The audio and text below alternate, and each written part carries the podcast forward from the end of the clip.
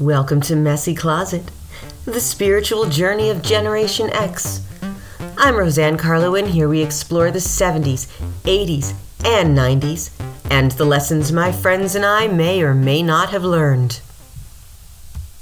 Thanks for tuning in. It's great to be back on the mic again, coming to you from Soundtrap and Podbean. And today I'm going to talk about something that is before my time, but very significant. A tragedy that took place 63 years ago on February 3rd, 1959, the day the music died. From CBS News on July 20th, 2022, 50 years after his song American Pie became a hit, singer songwriter Don McLean is talking about the meaning of the song. There's a new documentary called The Day the Music Died The Story of Don McLean's American Pie on Paramount Plus. He wrote this song in 1971 and it is about the 1959 plane crash that killed his idol, singer songwriter Buddy Holly. Buddy Holly was also brought back to life in the 1994 release of the album Weezer and the song Buddy Holly. It's actually one of my favorite videos because it takes place at Arnold's and it's got the Happy Days crew, it's got Fonzie in it, still goes down in history as one of my favorite songs, one of my favorite bands, but it just shows you the impact that Buddy Holly and everyone on this plane who died in this plane crash, the impact that they had not just on the world of music, but on other musicians. So I'm going to go deep into this story and let's tell the story of the day the music died. Now, the song came out in 1971. The plane crash happened in 1959. So Gen Xers grew up hearing about this particular tragedy because our parents loved that music and they used to dance to it in school with friends, whatever they were doing. That music was part of their lives. And I've said it before Gen Xers grew up listening to our parents' music from the 50s, the 60s, the 70s. We didn't get our own taste of our generation's music until the 80s. And I love all of the music. But I definitely remember American Pie being very significant and being told what my parents remembered of the story of this plane crash. So, February 3rd, 1959, a very cold day, Buddy Holly, Ritchie Valens, and J.P. Richardson, known as the Big Bopper, all were killed in a plane crash near Clear Lake, Iowa, with pilot Roger Peterson. And this day became known later on as the day the music died because it was an incredibly devastating accident and tragedy in the world of music. So they stopped at Clear Lake to perform, and it was freezing cold. The conditions on these tour buses were awful. They were getting the flu, they were getting frostbite, they were just really subject to you know something that performers we suffer for our art but this was a bit beyond. So buddy holly's band consisted of waylon jennings tommy allsup and carl bunch and they were playing this like winter dance party tour across the midwest. And if anyone's ever been to the midwest in the winter it's colder than upstate new york and bless you all for being able to live through those sub zero temperatures because I'm having a hard time right now. Oh, back to this tour. So, Dion and the Belmonts had joined the group, and they're all, you know, on these buses and everything. So, Buddy Holly was just fed up, frustrated. So, he chartered a plane to get to their next venue in Moorhead, Minnesota. So, the Big Bopper was suffering from the flu and he swapped places with Waylon Jennings. So he took his seat on the plane and the other band member, Allsup, he lost his seat to Ritchie Valens in a coin toss. So they took off late night and in poor wintry weather conditions, and the pilot lost control of the aircraft. It was a Beechcraft Bonanza, and it just took everyone's life on board. Buddy Holly's wife, Maria Elena Holly, learned of her husband's death on the news, and she actually suffered a miscarriage and you know was just completely traumatized and Buddy Holly's mother screamed and collapsed. So it's just so sad because they actually kept going on with this winter dance party tour. So 15 year old Bobby Vee was given the task of filling in for Buddy Holly at the next scheduled performance in Moorhead because he knew all of the words to all of the songs, and Jennings also carried on for two more weeks with Jennings taking Holly's place as lead singer. So, talk about the show must go on and the music business pushing for this. There were no breaks. There was just people stepping in. Now there uh, there's a concert poster that still exists. It says Buddy Holly and the Crickets, the Big Bopper, Ritchie Valens, and Dion and the Belmonts, and it says Saturday night, 7:30 till 11 in Mankato, Minnesota in the Kato Ballroom, and the tickets were a dollar fifty per person, and the parents could go with no charge. And it says dress to dress right to feel right. I have no idea what that means.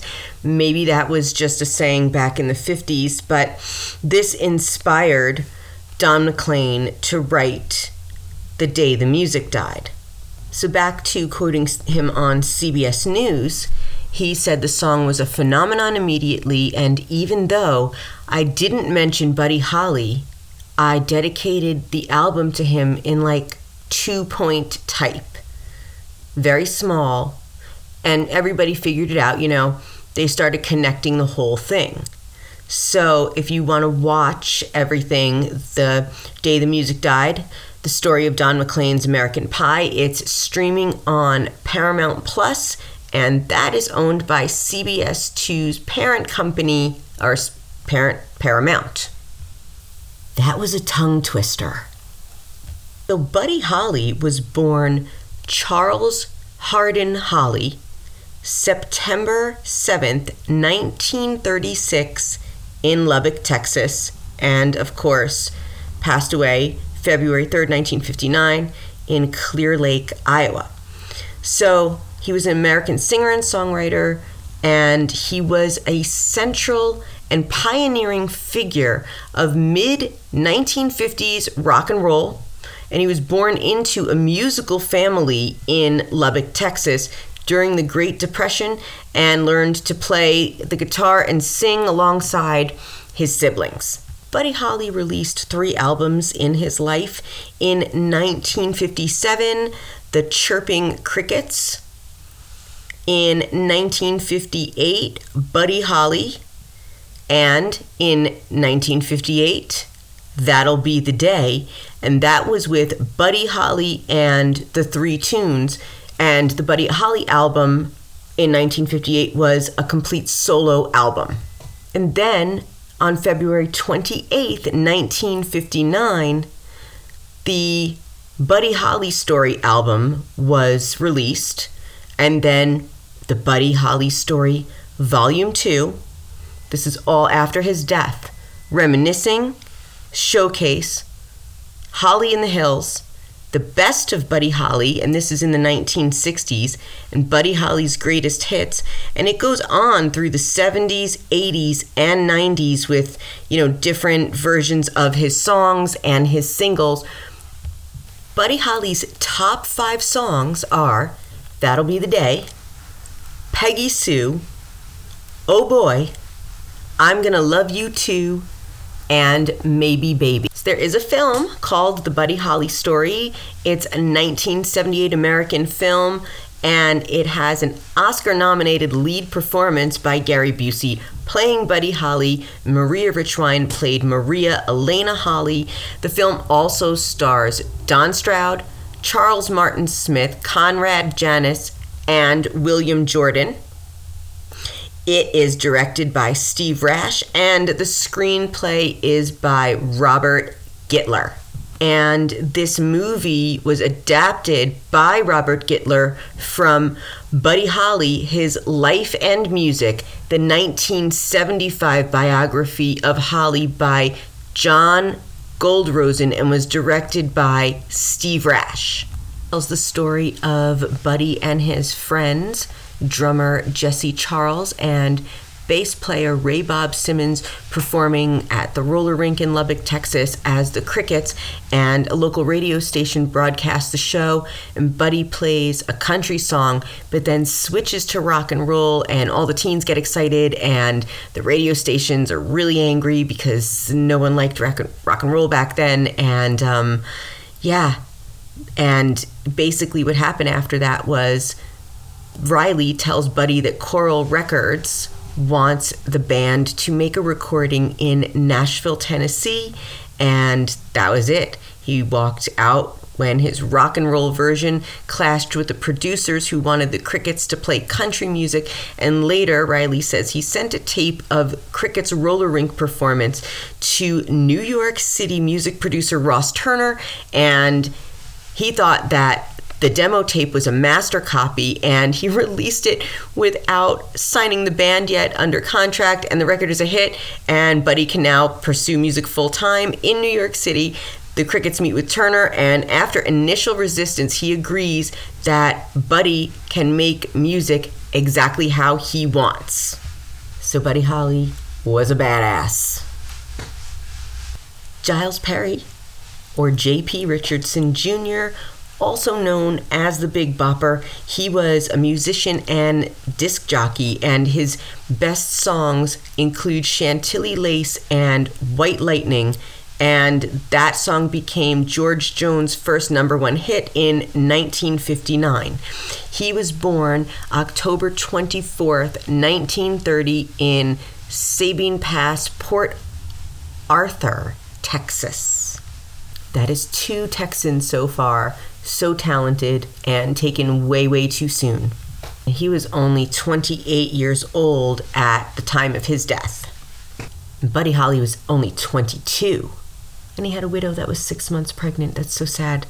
So the Big Bopper was not only a vocalist, but he played the guitar too. And he basically just had this big personality if you've never heard the song Chantilly Lace, you've got to. If you do know what I'm talking about it, I think you can hear his voice in your head. It is that strong and unique and powerful. The Big Bopper actually studied law at Lamar College and he was a member of the band and chorus there and worked part time at KTRM Radio and then got married on April 18th, 1952 to Adrian Joy Fryou from Montague, Louisiana. And in 55, he had joined the U.S. Army, where he spent two years as a radar instructor at Fort Bliss. And then, when discharged, began working at KTRM Radio, where he held down the dishwasher's serenade shift from 11 a.m to 12:30 p.m. Monday through Friday. And the sponsors loved him, so one wanted him for a new time slot and suggested a gimmick for the show.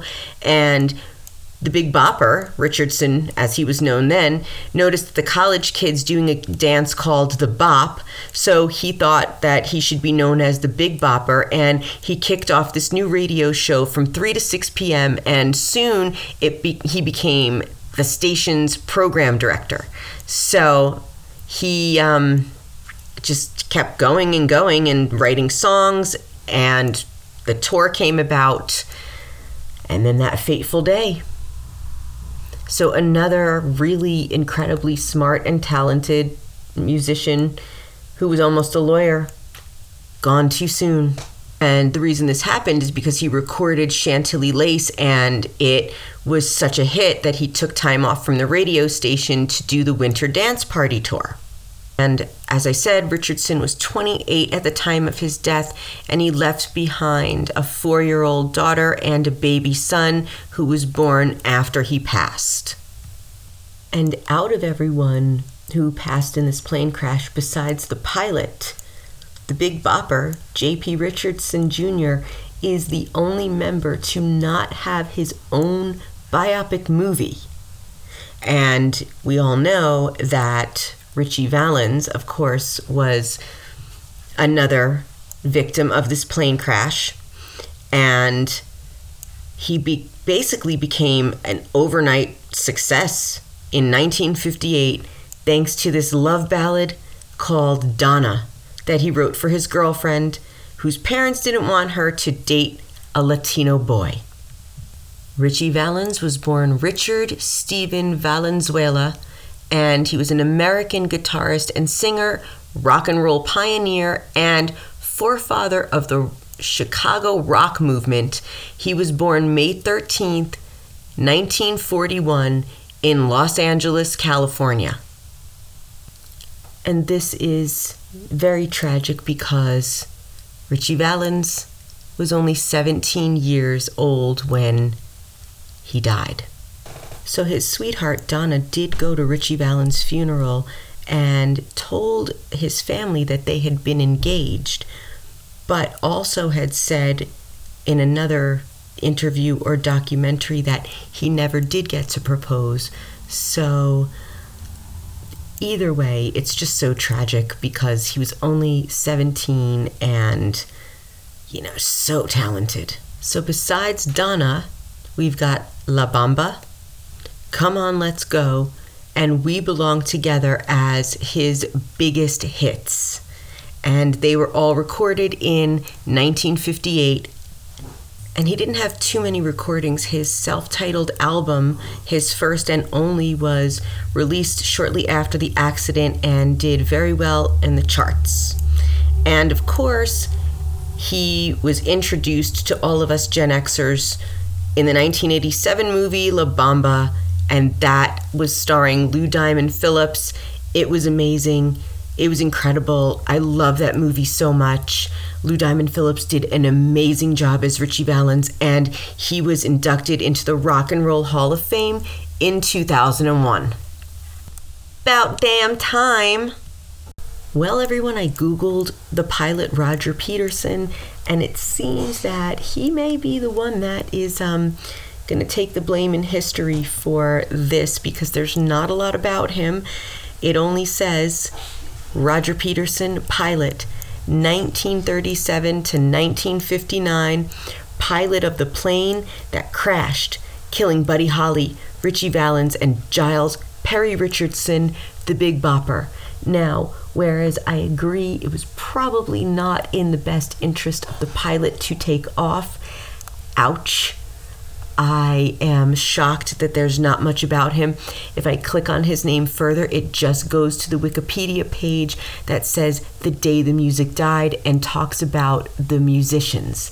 So, yeah, that just um, kind of tells you how they feel about the pilot. And if you don't have a strong stomach, don't look at the picture of the wreckage. It's black and white, but still, it looks really, really. Um, bad, just bad. So Dion and the Belmonts were a trio that well, they've got really great harmonies. They were big in the 1950s. And of course, they're all from the Bronx, New York. It's Dion DiMucci and it was Angelo D'Aleo and Carlo Mastrangelo, and Fred Milano performed the quartet. So they're doo-wop, rock and roll, pop, R&B and soul group and they originated in 1957. They've got great great songs as The Wanderer, I Wonder Why, Where or When, That's My Dearie, No One Knows, Wonderful Girl, Lover's Prayer, they got Run Around Sue. I mean, who hasn't danced to that at a wedding? So, you know, this music is lasting. All of this music when we were growing up in the 70s, the 80s, we heard this all the time. And even later in years when many of us were like getting married or whatever we were doing, we always incorporated these songs into like the DJ set. And if you know Italians, when I say whatever we were doing, I mean a baptism, a first birthday, um, communion, confirmation, graduation of high school, college, got your PhD, got engaged, bridal shower, wedding, housewarming, you name it, there's a party for it all. And any chance to celebrate and any chance to take a little bit of our parents' generation and bring it into our lives today. And a great way to do that was music because who didn't want to dance to 1950s rock and roll? It was meant for that. You know, even though it wasn't our time, we would watch our parents and dance like them. And that's, I think, a big difference between like the generations today. At least for me. Like, we joke, you know, we were forgotten. I liked it that way. I liked the independence of, you know, just being outside and away for a little while, getting to do my own thing. Because once you were in the house, you know, you had to do what everyone else wanted to do. So I enjoyed the little bit of freedom. I'm not complaining about it, it's a matter of fact statement. We went outside, the lights came on, we went back inside. Was this every single day of our lives? No, it was only in the summer because that's, at least in New York, that's when it was warm enough to do it. So you're talking like, you know, eight, nine weeks out of the year, we, and, and, you know, after school a little bit, but after school was homework or clubs or dance class for me. Um, you know, going to a friend's house to do our homework. We didn't have play dates. We just decided in class we wanted, you know, we wanted to go to our friend's house. We didn't like plan it out and drop off and pick up and all this stuff. They called, Is she ready? No, she wants to stay for dinner. Okay, I'll pick her up later. That was how we did it. So the thing that I see different and I don't know if it's like all millennials and all Gen Zs, but it's like you I guess it's not that different though because you're embracing all of the 80s music and the 90s music and that is your parents' music. We just did it more at parties and you guys are doing it online. So, huh, there's actually a connection I didn't realize was so similar in that we really did like like our parents' music and it had an impact on us. And these younger kids now, our music is having an impact on them and I hope it's a positive one because like I've said before, I loved growing up when we did.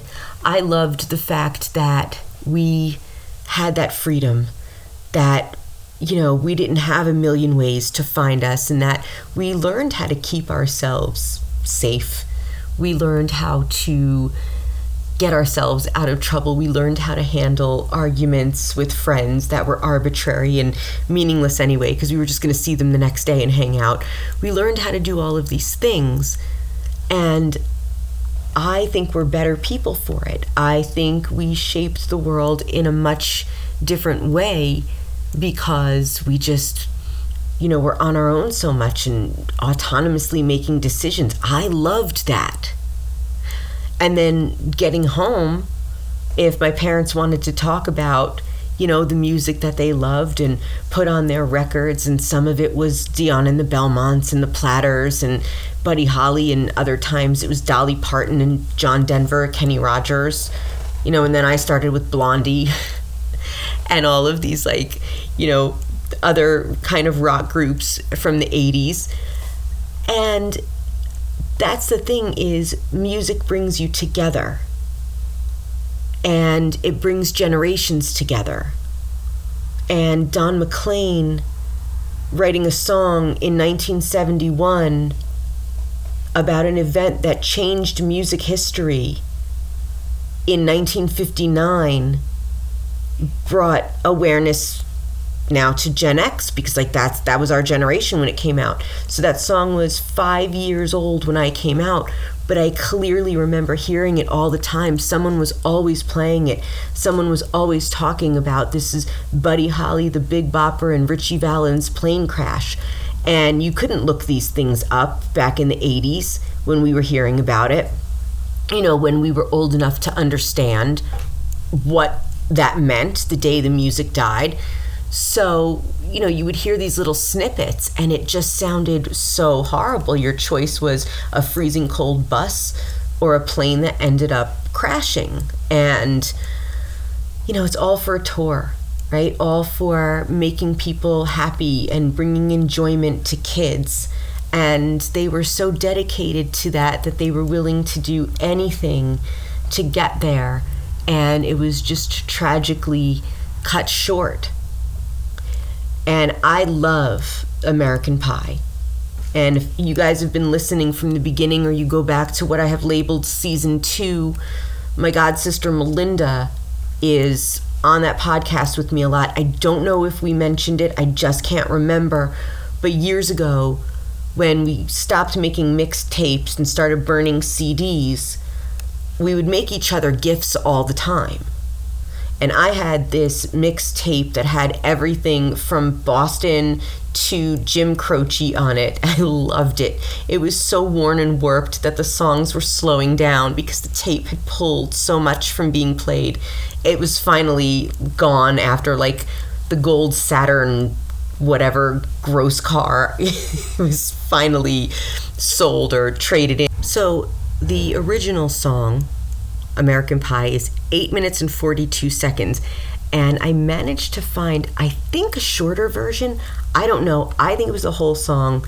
And I put it on this burned mix CD with a bunch of other songs. Can't remember what any of them are, but I wrote on the CD, you'll have to listen to find out what I put on this because I didn't even label it. I just wanted it to be a surprise. And that was one of the songs.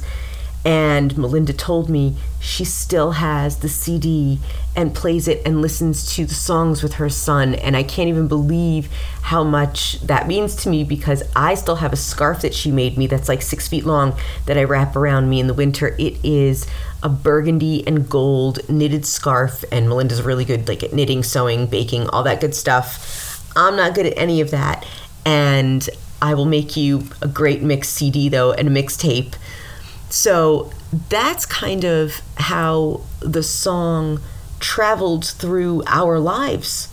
That in the late 90s, when we could burn CDs and make each other gifts, I gave her that CD with that song on it because we had heard stories from our parents and then, of course, had seen La Bamba and we had the internet, so we could look up a little bit of the information about it and learn more, which I did. So I'm bringing you that history today. But what a day! What a day. But thank you to Don McLean. Be sure to check out the documentary, the story of the day the music died on Paramount Plus and you know, it's just it's just a shame. I would wonder, really wonder what music would have been had these three artists lived, had Elvis lived, John Lennon, even Prince, George Michael, Bowie now. It's just, there's so many, there's too many to name. But these three men were pioneers of rock and roll. Because before that, in the 40s, it was big band music, it was swing music, which is, again, great. But every now and then, you have to have a new invention. And in the 50s, it was rock and roll. And then in the 60s, we got the Beatles and the Stones. And in the 70s, it was a lot of disco.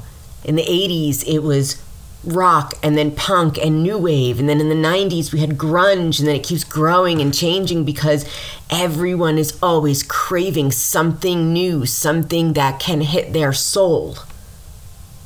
And Big Bopper Buddy Holly and Ritchie Valens knew that and were absolutely taken from this earth way, way too soon with that kind of talent. So, with that, I am going to leave you with this episode. Thank you so much for tuning in, and don't forget to keep art and keep love alive.